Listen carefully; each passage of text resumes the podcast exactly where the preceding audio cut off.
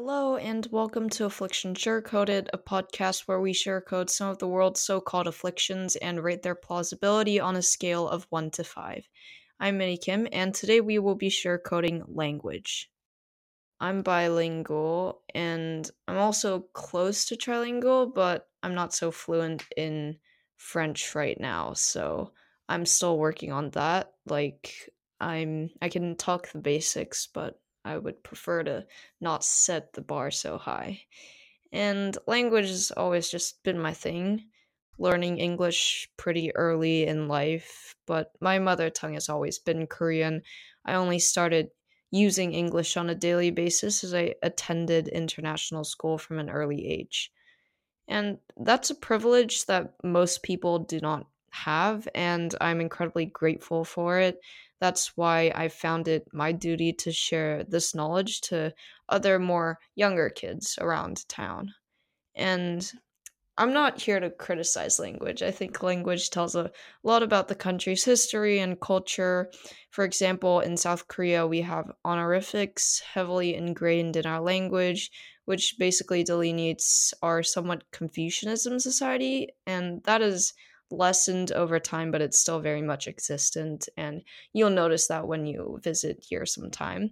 And the language itself, called Hangul, um, it roots back to like years ago when Korea was still a monarchy and King Sejong, which is basically, I want to say celebrity because it seems too modern, but he's basically the holy grail of the Korean language. And he made it so that like servants or people in the lower classes wouldn't have to rely on the Chinese language anymore because it was pretty difficult for people to learn and ordinary citizens just didn't have time to get the kind of education that higher classes could obtain. And Korean is considered to be pretty intuitive. Like they use phonetics and like mouthing and whatnot.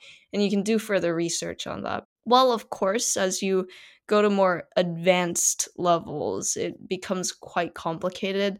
And I like to think that all the letters, like I say letters, but it isn't actually letters, it's quote unquote letters, are in the shape of how it looks like your mouth, basically. And like, this isn't a podcast to teach Korean, but these days Korean has become pretty popular, so I'm sure you can video find videos of that somewhere else. With that said, because people are only so familiar to their mother tongue, our school has this English policy in which teachers have the right to take off points or send us to the principal if we have like a certain number of strikes uh, where if we don't speak english. And this is when i learned to familiarize myself more with english and after a few years english was just more comfortable for me which at the time made me feel proud. But now that I know, I'll never be able to catch up with those whose mother tongue is English from the very, very beginning. And I'm starting to learn that a lot more. So I've never visited like England, the US, Australia, but I know that those people like who are actually native to the language are much better than me even though like no matter how many years I'll study it. So yeah that's that. So the conclusion is surroundings determine a lot about your language and how proficient and competent you are at it especially over time. This brings me to the second thing about language testing if you're planning to go to a university in the States or you already have attended it, you probably heard of the SATs or ACTs.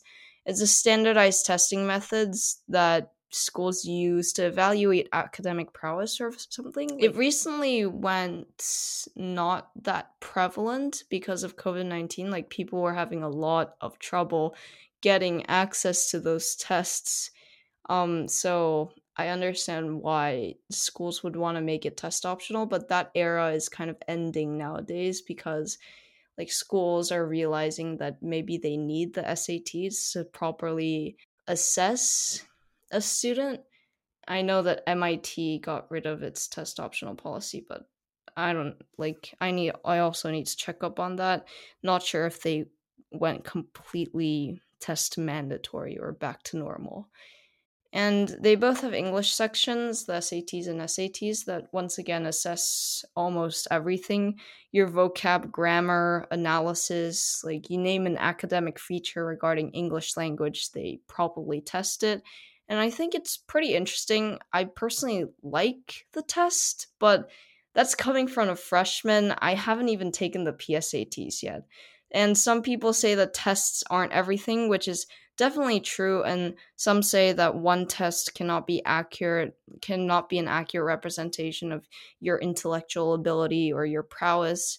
I know that the sats are a really stressful thing for some people. Like, my sister is a junior and i kind of see the pain nowadays. i, know, I think so, i kind of know what people may be going through but that's coming from a freshman again, so you can't take my word, so take it with a grain of salt. And I know that the SATs don't include your leadership skills. Like, I don't think a test, like a written test, can actually properly assess your leadership skills. And also, that people who just don't do well in tests but are actually really qualified cannot get admitted because they don't meet the minimum score or the expected score, which is like of a higher standard when you go to top tier colleges in the United States. And I'm not going to talk about now how I disagree or agree with some of them, but that's that. Like, I think that the SATs or ACTs have its benefits and I think it has its disadvantages, but by the time I'm applying to college, I don't think I can rely on the test optional policy anymore, so I should probably better get studying by my sophomore year. I realized some time ago that language differs by your socioeconomic background oftentimes. This isn't as common in South Korea except for dialects, which is a very prevalent thing, especially where I live in Jeju. Like they all have specific accents, like Busan, Seoul. It's all different, and most people can distinguish between them. But I'm not talking necessarily about the accents. It's about the way you use or craft your sentences, uh, slang words, things that are appropriate for your community, for example, academic language or cultural language, even. I'm not going to name any groups, but that disparity is definitely there. And maybe I'm wrong to call it a disparity. I think it all shows their charms in some way or another. But I'm sure that when you talk to different people, I'm sure you felt it once in your life. And I've noticed in certain books, certain movies, certain TV shows because again, like, I'm not I'm not talking with much experience and you can call me callow, but people often mock you based upon that. And the vernacular for certain communities are sometimes a sign of poor education to other communities. And language can tell a lot about you as a person, but it tells more about your everyday interactions, your social connections, and hence the state of society you live in. Perhaps that's a good thing, perhaps it's not, but I know that reputation and prior conception can prevail, so I can see why it's a bad thing. I recently heard a speech given by someone around my age about how language was kind of dying nowadays. We all have those one or two dead languages. I honestly love learning about them, but I know that a lot of people just can't care to get a second or third language. Yeah, maybe that's the reason why.